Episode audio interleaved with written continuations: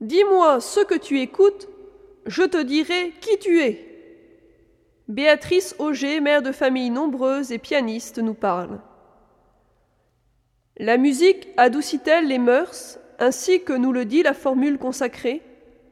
On pourrait en douter à constater le nombre de conflits familiaux ayant pour socle la musique.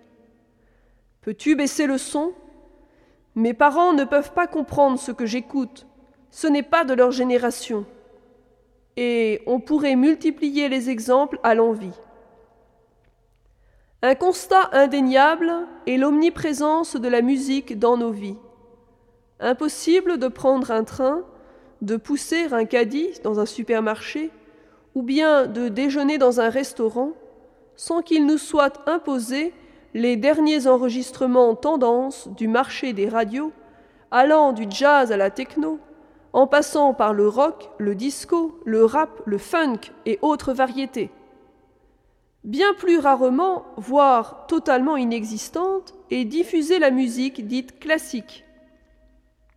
Aussi sommes-nous submergés de bruits que nous entendons sans écouter et qui empêchent tout un chacun de connaître le silence, ces bienfaits dont nous avons besoin pour être à l'écoute de nos propres aspirations, pour écouter une nature que nous ne connaissons plus et surtout pour écouter l'autre, celui que l'on n'entend plus et pour cause, celui que l'on ne voit plus et conséquence directe, celui que l'on n'aime plus.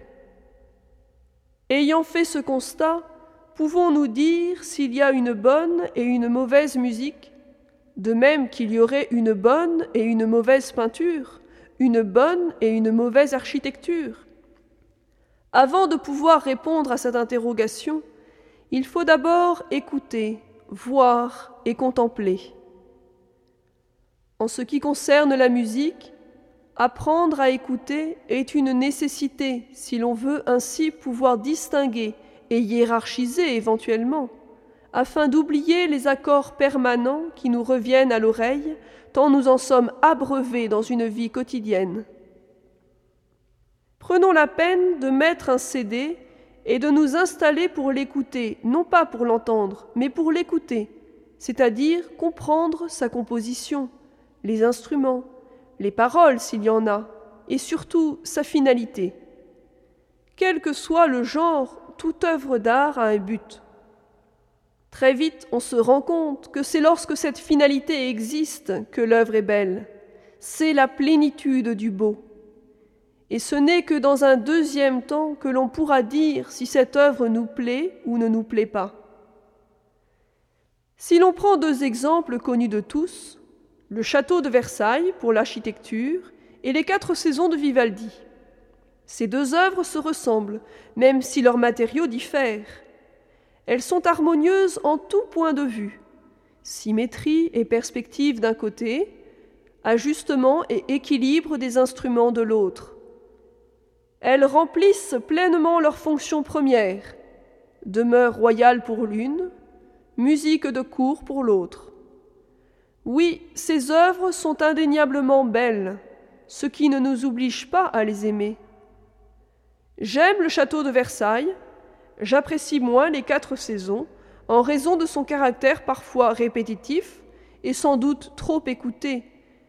Mais ces jugements de valeur n'enlèvent rien à leur beauté intrinsèque. Les deux exemples choisis sont trop simples, me direz-vous. Ce sont les monstres sacrés de l'art. Mais prenez-vous le temps d'en connaître d'autres? Prenez-vous le temps d'apprendre et de comprendre? C'est par cette façon d'appréhender la musique que l'on pourra développer un sens critique et peut-être admettre sans difficulté que chacun écoute plus ou moins les musiques de sa génération. C'est en écoutant et non pas en entendant que l'on pourra se rendre compte d'une certaine hiérarchie entre les genres de musique, non pas en prononçant des jugements péjoratifs hors de propos, mais en partant à la découverte des chefs-d'œuvre que chaque genre recèle.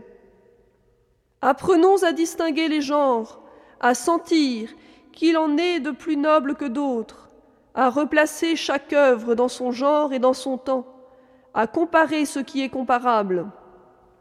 C'est à ce prix que l'on peut acquérir une sensibilité et un esprit critique à même de séduire et d'ouvrir nos cœurs à l'amour et aux manifestations de la civilisation chrétienne.